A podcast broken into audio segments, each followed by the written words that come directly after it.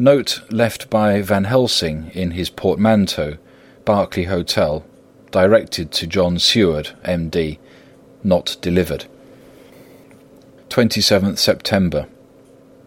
Friend John, I write this in case anything should happen. I go alone to watch in that churchyard. It pleases me that the undead, Miss Lucy, shall not leave to-night, so that on the morrow night she may be more eager. Therefore I shall fix some things she like not, garlic and a crucifix, and so seal up the door of the tomb. She is young as undead, and will heed. Moreover, these are only to prevent her coming out. They may not prevail on her wanting to get in, for then the undead is desperate, and must find the line of least resistance whatsoever it may be. I shall be at hand all the night from sunset till after sunrise, and if there be aught that may be learned, I shall learn it.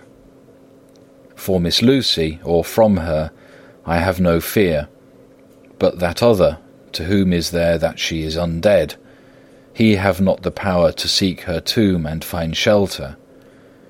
He is cunning, as I know from Mister Jonathan, and from the way that all along he have fooled us when he played with us for Miss Lucy's life, and we lost, and in many ways the undead are strong.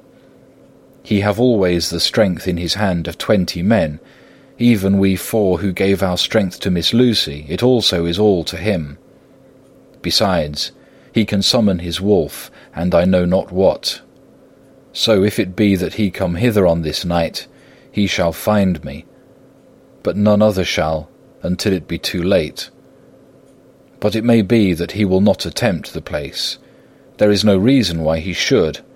His hunting ground is more full of game than the churchyard where the undead woman sleeps, and the one old man watch.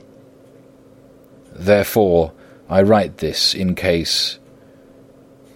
Take the papers that are with this, the diaries of Harker and the rest, and read them, and then find this great undead, and cut off his head, and burn his heart, or drive a stake through it, so that the world may rest from him.